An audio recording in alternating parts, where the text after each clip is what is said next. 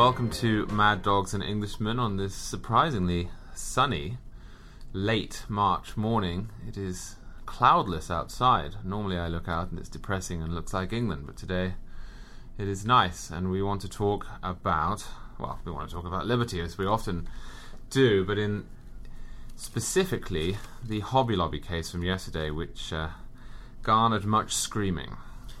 Yeah, it's kind of a. Well, like a lot of things like this, it's the source of a lot of stupidity in people who talk about this kind of thing. Uh, it's not a question of, uh, as you were saying earlier today, religious uh, rules versus secular rules. It's a question of one federal law that clearly violates the terms of another federal law. But it's also a question, I think, and I, I read about this earlier in the week, of uh, the ongoing issue of, of centers of power in the country. And when a company like Hobby Lobby says, well, we're owned by a family that has certain ethical views, certain religious views, and we want to operate in a way that's consistent with them, or when a church does that, or when other sorts of non governmental agencies do that, the left gets its backup. Um, they want everyone to be operating under the same consistent, universal ethical standard, which is theirs. And the reason for that, I think, is that they really dislike the idea of competing centers of power in society. Uh, they want the state to be the premier seat of power and have everything else be uh, subjugated to it. So, um, you know, it's not a question of does the CEO of Hobby Lobby have the right to impose his religious views on a cashier working at his store. It's a question of does the state have the right to force him to fund something that he doesn't want to. Right. And one of the things that I think has really been lost is that the state is the aggressor here. In the way in which this is is discussed misses that point. Now, that is not to say that all state aggression is a bad thing. Yesterday, when I pointed out that the state was the aggressor here, not Hobby Lobby, Hobby Lobby has really stood still. Somebody said, well, yes, but so was the state the aggressor in the civil rights movement and in abolishing slavery. And that's absolutely true. But that its aggression was largely benevolent doesn't mean it wasn't the aggressor. Right. And uh, it, across the Obamacare issue, there's a reluctance to accept that the law changed and that that has consequences, even if you like them. We saw this with premiums. No, no, no, it's the insurance companies. They're refusing to obey the law. Yeah, okay, but the law that you changed. Right, and yeah. with this, once again, Hobby Lobby is now being asked to do something that it was not asked to do two, three years ago. Uh, I got myself, for some reason, into a, a, a fight with the collected performance artists of the hard left on Twitter yesterday, having tweeted two things that I'm afraid I maintain are eminently sensible. The first was that at its root, what this shows is that the state is now very large. And I said that you can determine how big a government is in America largely by how many laws the Amish and people like them have to be exempted from. I mean, you didn't need to exempt the Amish from any laws 100 years ago because being left alone to live your own life in your own way was what the American government allowed you to do. Well, actually, there was one uh, notable exception to that, which was the compulsory education law uh, that the Amish did have to be uh, exempted from. Right, and that in itself was a But it was just one. a growth, but but that was a, an example of a growth of government which wasn't there before. So you know, again, if you're in favour of big government, fine, good luck to you. But acknowledge that that is going to create these sorts of problems. That's going to create these sort of fights. Yeah, and it's not even just you know a question of big government, but a, a question of what part of government gets to make the laws. Um, that we have a legislative branch for a reason, and this has also come up in the uh, in the other Obamacare stuff. So the reason that this Hobby Lobby case is going to the Supreme Court is because we have something called the Religious Freedom Restoration Act, which says that yeah, the government can sometimes burden the free exercise of religion when it's got a compelling state interest, air quotes, uh, for doing so. The words compelling state interest always creep me out, by the way. They always sound as sort of uh, something from a Kafka novel. Well, and we also don't apply them consistently Well, right, of course, yeah. if you look at Second Amendment cases, compelling state interest is very often uh, a winning argument, but it is almost never a winning argument in, say, First Amendment cases. So we're hypocrites on this question. So with the Religious Freedom Restoration Act, which was passed unanimously by the House, 97 to 3 in the Senate, signed by Bill Clinton, ratified as constitutional by the Supreme Court. Uh, what it says is that when the government burdens the free exercise of religion, has to do so in the least restrictive fashion imaginable, or the least restrictive fashion possible, anyway. So there are all sorts of ways that if we thought it were in the, you know, as a matter of state to get cheap birth control uh, to people, well, forcing their employers to do it through a universal federal legal mandate, it's pretty hard to argue that that's the least restrictive way to do it. You could send them a ten dollar off coupon for, you know, Duane Reade and get their birth control that way. There are lots of easier ways to do it, and um, the point of this, I think, and this was you know something I was writing earlier in the week, is it's not so much about the money because birth control is cheap, and we all know it's cheap. It's not uh, not hard to get. You can get it at Walmart for what is it, seventeen bucks, something like that. But uh, to make sure that everyone is operating under the same moral rules, and those are going to be the rules chosen by the left, not the rules that people choose for themselves. Right.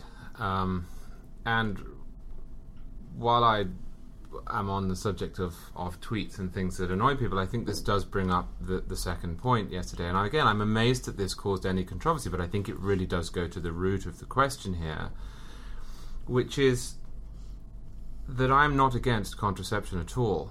I'm not religious. I'm an atheist. I have no objection whatsoever to contraception. I'm very pro contraception, in fact. My objection is to mandates. In fact, if you look at Gallup polling on this question, you'll find that 87% of Republicans are fine with contraception and that 90% of Democrats are. There's really no difference at all. There's a huge difference, however, on how okay with mandates. Now, my contention was that yes, you can make a case in favor of contraception. You can wheel in doctors who say, well, women need it for this reason or that reason. You can wheel in insurance companies who say that government needs to mandate it so that their bottom lines aren't affected if people get pregnant and so on. You can make the argument for lowering costs. You can make any kind of public interest argument that you like, and I will respect that. And then you say, well, in which case we need to mandate it, and I won't. And my point was that conservatives are really only a majority away from doing the same thing if they were so disposed in an area that the left wouldn't like. So you could, for example, say that in the name of public safety and access to what is a negative right, everyone needs to have a gun. Yeah. And you could say, look at Professor Gary Kleck's work or John Lott's work, that where there's more guns, there's less crime. And you could say the problem is that there are some poor people in dangerous areas who don't have access to firearms, and you could point to Switzerland and say, look at this heavily armed country in which there's no crime, and you could say, well, everyone then has to buy one. Now, I would oppose that on principle because I don't like mandates. Right.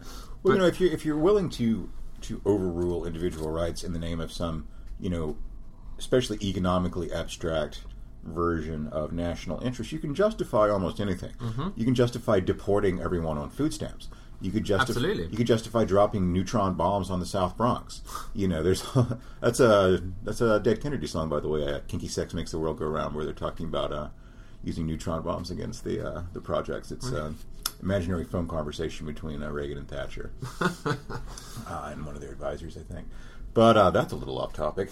Anyway, but yeah, you can justify anything, and uh, and of course you can come up because numbers lie, can be made to lie. You can come up with a plausible, absolutely economic argument for anything, for anything, for making Charlie King, for deporting him back to England, for uh, you know making him stand on his head for five minutes a day. It doesn't make any difference, right? And that's why we tend to have rules.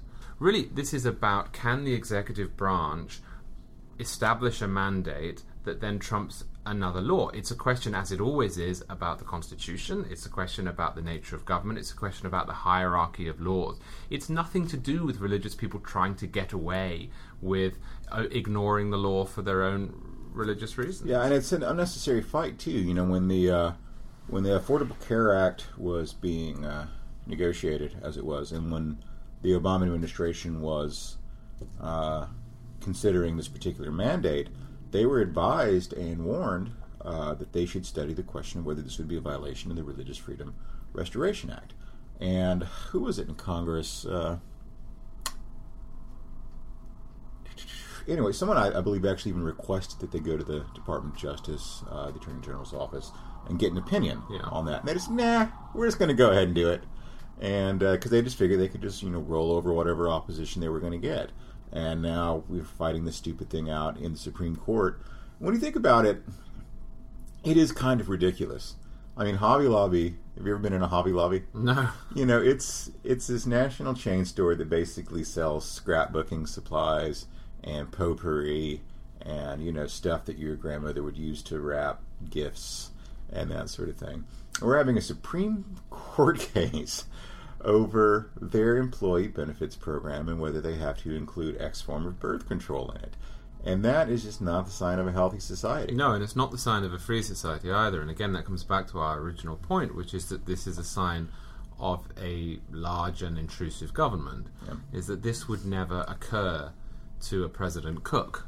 Yeah. Um, who was sitting in, and I wonder why you think they've focused in on this in particular. I mean, it did seem odd that before the rules had been written and issued, this came up. By the way, we're specifically going to require contraception. What in the administration caused them to focus in on this? Oh well, this is. I mean, you know, this is a cultural jihad. You know, it's uh, the left is always going to be picking this fight. One because it's politically good for them, but the other because, as we were saying earlier, they want everyone to be forced to be on the same ethical page. This is why you know. The, take the you know the wedding cake cases in Colorado and the uh, wedding photographer cases. Of all the industries in the world in which it's hard to find a gay-friendly provider, are you telling me wedding planning? No, it's just not the case. Yeah. But they want to make sure that these recalcitrant, knuckle-dragging evangelicals are forced to abide by the rules that they negotiate. It's the same thing with, you know, that, with public funding of abortion and things like that, whether it's in the military or through foreign aid, other sorts of things.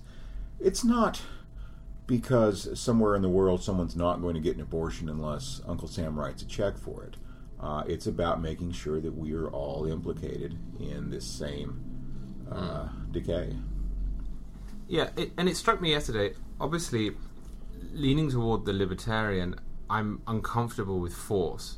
And I'm not just philosophically uncomfortable with force, and I'm not just as a historian uncomfortable looking at what force tends to do to people, but I think instinctively as an individual, I'm uncomfortable with asking people or, or using the state's force to do too much. And, you know, you've certainly talked about this at length that government being force, government being violence at its root, and necessary violence. I'm not an anarchist, but government should therefore try and use that force as sparingly as possible. And I was thinking yesterday when I was watching the cable coverage of the protest outside the Supreme Court. As, a, as an individual and a human being, I find it impossible to imagine myself standing in New Mexico fighting for my right to force an individual who thinks my gay marriage will violate their conscience to come and take photographs of me.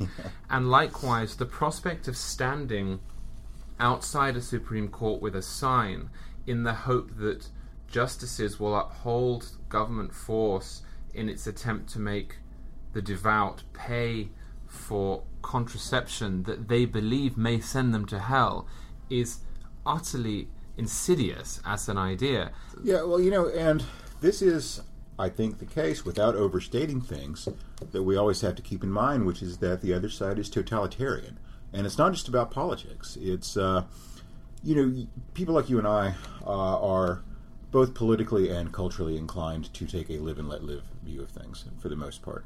You know, there are certain, yeah, as you said, politics is violence, and there are times when you have to use it. Sure. It wasn't the Emancipation Proclamation that freed the slaves; it was Sherman, by you know marching through the South and burning things down. Absolutely. Uh, and you know, it wasn't wasn't harsh words that stopped the Nazis and uh, and all that sort of thing. But um, you know, down to the things you've written about about you know university speech codes and things like that, and things that aren't necessarily you know explicit government force. Uh, you know, they want us all to talk the same way. They want us all to think the same way. They want us all to believe the same way, and they want us, uh, you know, all to engage in sex under the same rules. Um, and whether we do it this way or we do it that way, it's starting to sound a little pervy here all of a sudden. But um, but that there is going to be you know, just the one standard, and it's going to be their standard. And if somebody objects to that, Well, right now it's well, you're allowed to object to it, but only in your capacity as a member of a church, Yeah. uh, not in your capacity as an owner of a business. But then, of course, you're going to end up in the situation you have in the United Kingdom and uh, Canada and other places where you're not allowed to object to it in that capacity either, uh, where it becomes hate speech, it becomes you know a violation of X, Y, and Z civil rights law, and um, so they're not totalitarians in the sense of coming to our houses with bayonets to put us in camps yet. No. But um, but their underlying philosophical assumptions and their sort of basic cultural and human orientation is in that direction. I think it's important to keep in mind. Yeah, and you wrote about Orwell earlier in the week, and the language is perplexing. The thing that astonished me was watching Debbie Wasserman Schultz, who is the Stop. we, we we can't talk about her. the uh, most mendacious defender of Obamacare, but a vigorous defender of Obamacare, doing the rounds on television and suggesting that nobody should get between an American and their doctor. I mean, there is a real. And I was going to say disconnect here, but I don't think it is. I think it's just flat out mendacious. I think, as we saw with the use of the Gadsden flag to defend Obamacare, don't tread on my Obamacare in some regards, as a libertarian, this this impresses me because clearly they have noticed that they need to use the language of liberty to get anything done. That's in some regards heartening. Hey, we wish to impose upon you is clearly still not a winning message, and yet, as Orwell pointed out, and maybe you want to talk about your piece a little bit, as Orwell pointed out, if you go down that road linguistically for too long, language becomes confused, politics becomes confused, and eventually nobody can actually express themselves. Yeah, and uh, I, I don't think we probably have time for me to go too much into that piece. But Orwell's great observation in politics and the English language is that if you can't write, you can't think. If you don't have language for something, uh, you don't have the tools to analyze it. And we're at a particularly perverse point where uh, freedom is taken to mean the right to compel other people to subsidize your choices on doing X, Y, and Z. And um, and not having someone get involved between you and your doctor means having this giant new federal apparatus at a cost of a trillion dollars uh, or whatever it's going to be, and inserting the IRS and the Department of Health and Human Services and your state government and God knows who else into the mix because that's going to make things more direct and simple. Yeah, we should probably leave with a with a reading recommendation. I would recommend everyone read Jacob Sullum in Reason Today about this issue. And he put it, uh, as he said, impolitely, that this is a fight between fake fights. Uh, sorry, this is a fight between uh, fake rights and real rights. Yeah. That's probably a good way of putting it. In terms of reading recommendations, pop quiz question for you here at the end. We're talking about Orwell. Which do you think is better, politics in the English language or The Lion and the Unicorn?